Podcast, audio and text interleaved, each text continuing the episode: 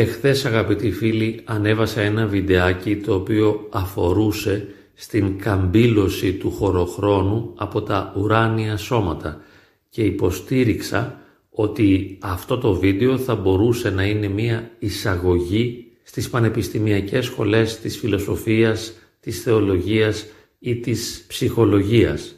Και με ρώτησαν κάποιοι φίλοι, μα γιατί, ποια σχέση έχει αυτό το βίντεο το οποίο αφορά στα βαρυτικά πεδία με την θεολογία, την φιλοσοφία ή την ψυχολογία.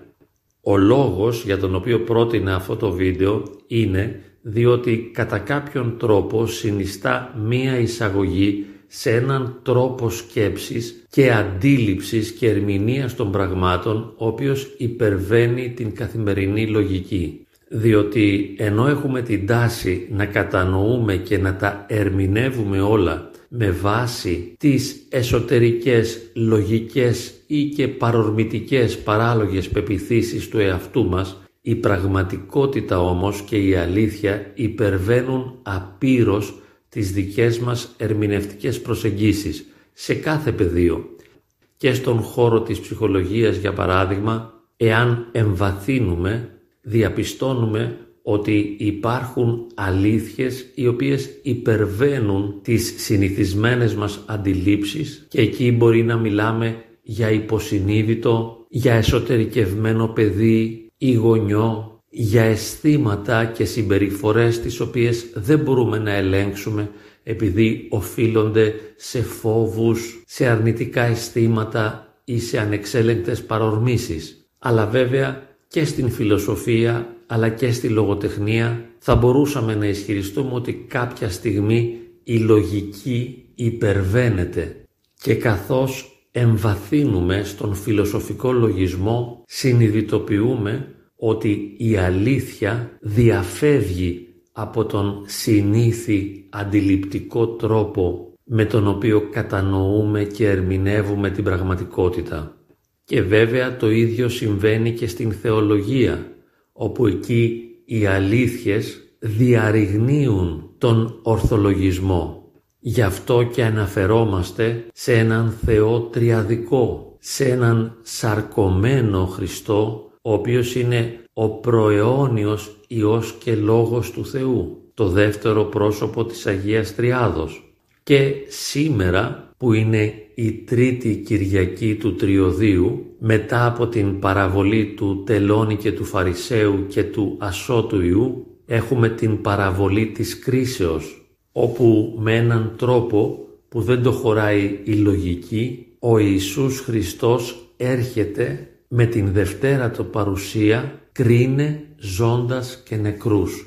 Έρχεται να κρίνει τον κόσμο και να διαχωρίσει τους ευλογημένους όπως λέει από τους κατηραμένους, τα πρόβατα από τα ερήφια και αυτή η κρίση βέβαια καθώς και το γεγονός της Δευτέρας παρουσίας διαρριγνύουν την ανθρώπινη λογική. Είναι κάτι που δεν μπορεί να το αντέξει ο ορθός λόγος. Είναι αλήθειες μεταλογικές ή υπερλογικές ή εξολογικές ή τέλος πάντων έχουν μία λογική η οποία είναι εντελώς διαφορετική από την λογική της καθημερινότητας όπως για παράδειγμα με την θεωρία της σχετικότητας διαρριγνύεται κατά κάποιον τρόπο η νευτόνια λογική αντίληψη και ερμηνεία της λειτουργίας του σύμπαντος. Θα χρειαστεί να επιτρέψουμε σε αυτό που είναι εξολογικό και μεταλογικό να έχει και αυτό αληθινότητα ή η αληθινότητα να εκφράζεται με τρόπους οι οποίοι υπερβαίνουν τη συνήθη ανθρώπινη λογική. Πέρα λοιπόν από την παραδοξότητα ως προς την λογική μας της Δευτέρας παρουσίας του Κυρίου και της κρίσεως αναδύεται τουλάχιστον σε μένα ένας μεγάλος φόβος. Το γεγονός της κρίσεως συνοδεύεται από έναν εσωτερικό βαθύ φόβο επειδή έχω την αίσθηση ότι δεν μοιάζω καθόλου με τα πρόβατα αλλά πολύ περισσότερο με τα ερήφια. Και το ερήφιο είναι άτακτο, είναι υπερκινητικό και δεν είναι τόσο ήσυχο και υπάκουο όσο είναι το πρόβατο. Ως καταφύσιν ερήφιο λοιπόν έχω κάθε λόγο να ανησυχώ, καθώς και εξαιτίας των πολλών μου αμαρτιών έχω κάθε λόγο να υποθέτω ότι θα είμαι με τους κατηραμένους και όχι με τους ευλογημένους. Φοβερός λόγος αποστόματος του ιδίου του Ιησού Χριστού. Διαχωρισμός δηλαδή των ανθρώπων οι οποίοι όχι μόνο πίστεψαν ότι αυτός είναι ο Μεσσίας, ο Χριστός, ο σαρκωμένος Υιός και Λόγος του Θεού του ζώντος, αλλά και μπόρεσαν να ζήσουν στην πράξη της ζωής τους, στην καθημερινότητά τους, την αγάπη. Και μας παρουσιάζει ο Κύριος ως κριτήριο την αγάπη. Αν δηλαδή στηρίξαμε τους αναγκεμένους ανθρώπους τους πληγωμένους, τους πονεμένους, τους βασανισμένους, αν σταθήκαμε στο πλάι τους και αν γίναμε για αυτούς απροϋπόθετη αγάπη, εάν τους προσφέραμε δηλαδή χωρίς να ζητήσουμε αντάλλαγμα. Το κριτήριο εδώ είναι καθαρά πρακτικό, είναι η πράξη της αγάπης και διαπιστώνω ότι όχι μόνο είμαι εκφύσεως ερήφιο, ένας κακοτράχαλος άνθρωπος ανήσυχος και ανυπάκουος, αλλά και ένας άνθρωπος που δεν αγαπά. Θα μπορούσα μάλιστα να ομολογήσω ότι αγαπώ μόνο τα παιδιά μου. Έχω δύο παιδιά, τα αγαπώ τόσο πολύ όσο δεν θα ήθελα να τα αγαπώ. Αισθάνομαι εχμάλωτος της αγάπης των παιδιών, νιώθω απέναντι στα παιδιά μου αγαπητική εχμαλωσία αλλά όχι απέναντι στον πλησίον μου, διότι τον φτωχό, τον πεινασμένο, τον ασθενή και τον φυλακισμένο δεν διακόνησα και δεν διακονώ. Η μέρημνά μου είναι να διακονήσω μόνο τα παιδιά μου. Γεγονός το οποίο θεωρώ τραγικό, αλλά δυστυχώς αυτή είναι η πραγματικότητα. Και το μεγάλο πρόβλημα είναι ότι αν καταταγώ με τους κατηραμένους, αν δηλαδή κολαστώ, θα είμαι εις τους αιώνας των αιώνων, δηλαδή πέρα από το χώρο και το χρόνο, σε μια κατάσταση αθεράπευτης, ανίατης και απαρηγόρητης οδύνης. Κάτι το οποίο προγνωρίζω ότι είναι αδύνατο να το αντέξω, εφόσον είμαι φυγόπονος, διαφεύγω δηλαδή του πόνου με κάθε τρόπο και αναζητώ την ευχαρίστηση.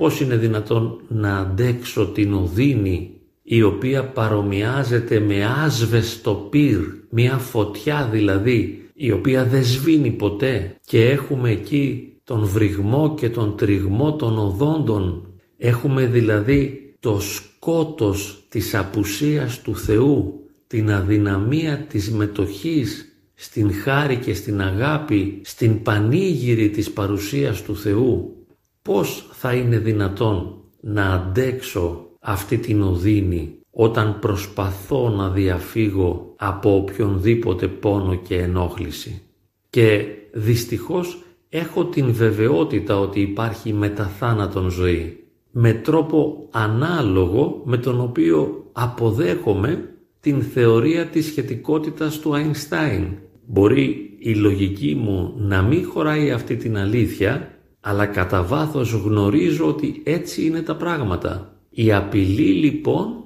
της κολάσεως, η απειλή της έξω χωροχρονικής οδύνης, της απόλυτης ερημίας, της έσχατης απόγνωσης.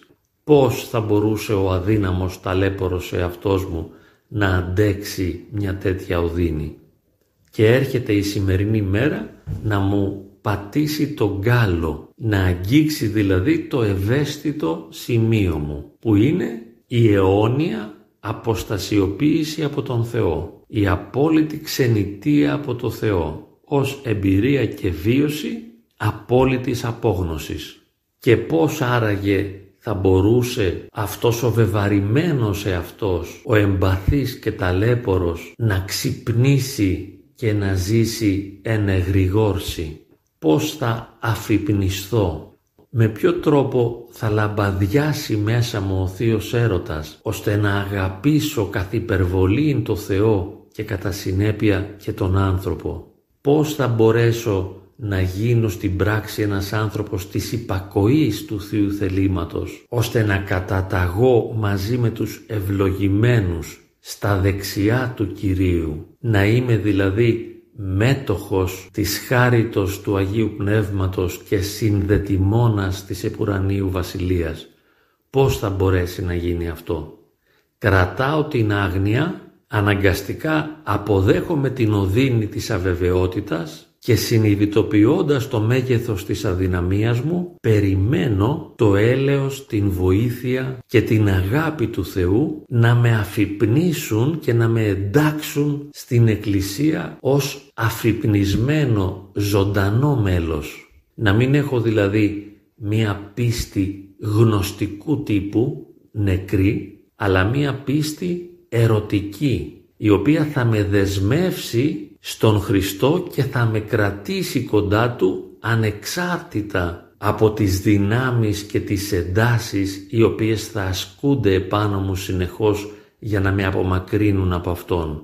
Πώς θα μπορέσω να δεσμευτώ με τον Κύριο, να παντρευτώ τον Κύριο, να είμαι νυμφίος του νυμφίου, να είμαι δεσμευμένος με τον Χριστό σε μια σχέση σταθερής, δυνατής αγάπης. Νομίζω πως είμαι αναγκασμένος να παραμείνω στην κατάσταση του φόβου και να παρακαλώ τον Θεό όταν θα μου προσφέρεται η δυνατότητα με τη δική του χάρη, με τη δική του βοήθεια και δύναμη να μπορώ να τον παρακαλώ να με διασώσει. Να αφυπνίσει μέσα μου δηλαδή ο Χριστός ένα ζωντανό Κύριε Ιησού Χριστέ ελέησόν με το οποίο θα με ξεσηκώσει και θα με φέρει κοντά του σε ζωντανή σχέση μαζί του ώστε να είναι αυτός ο μέγας εραστής της προσωπικής μου ζωής και μέσα από αυτόν τον θείο έρωτα να προκύψει ως αντανάκλαση αγάπη για όλο τον κόσμο και για τους ανθρώπους οι οποίοι είναι πονεμένοι, πληγωμένοι, βασανισμένοι, ενδεείς, ασθενείς και φυλακισμένοι. Αυτό το κρατάω ως ελπίδα μαζί με το φόβο και λέω «Φοβάμαι Κύριε ότι θα είμαι μαζί με τους κατηραμένους όπως και μου αξίζει εις τους αιώνας των αιώνων, δηλαδή πέρα από το χωρόχρονο. Αλλά ελπίζω ταυτόχρονα να με ελεήσεις, να μου χαρίσεις τη δύναμη και τη δυνατότητα να σε αγαπήσω ώστε με την δύναμη τη δική σου να σε πλησιάσω αγαπητικά και αυτή η αγάπη να αγκαλιάσει και τον κόσμο ολόκληρο ώστε να καταταγώ με τους ευλογημένους. Το μόνο που μπορώ να κάνω είναι σε κάποιες στιγμές εγρήγορσης να φωνάξω Κύριε Ιησού Χριστέ ελέησόν με και να ελπίζω ότι θα με διασώσεις. Να λυπηθείς την αδυναμία μου να εκτείρεις τον φόβο και τον τρόμο τον οποίο προκαλεί μέσα μου η προοπτική του αιωνίου κολασμού της αμετάκλητης αποστασιοποίησης δηλαδή από εσένα που είσαι η ζωή και το φως των απάντων και να με ελεήσεις ακριβώς εξαιτίας αυτής της απόλυτης αδυναμίας και του μεγάλου φόβου ο οποίος κυριεύει την ψυχή μου. Δεν ελπίζω σε μένα Ομολογώ πως δεν έχω καμία δυνατότητα και σε παρακαλώ να με λυπηθείς ως ελάχιστο και μέγα αμαρτωλό και να με κατατάξεις με τα ευλογημένα πρόβατα έστω κι αν γνωρίζεις όπως και εγώ γνωρίζω ότι είμαι ερήφιο. Καταπράινε την ανησυχία μου, στήριξε την απιστία μου ενδυνάμωσε την αδυναμία μου, αφύπνισέ με από τον βαθύ ύπνο μου και σώσε με.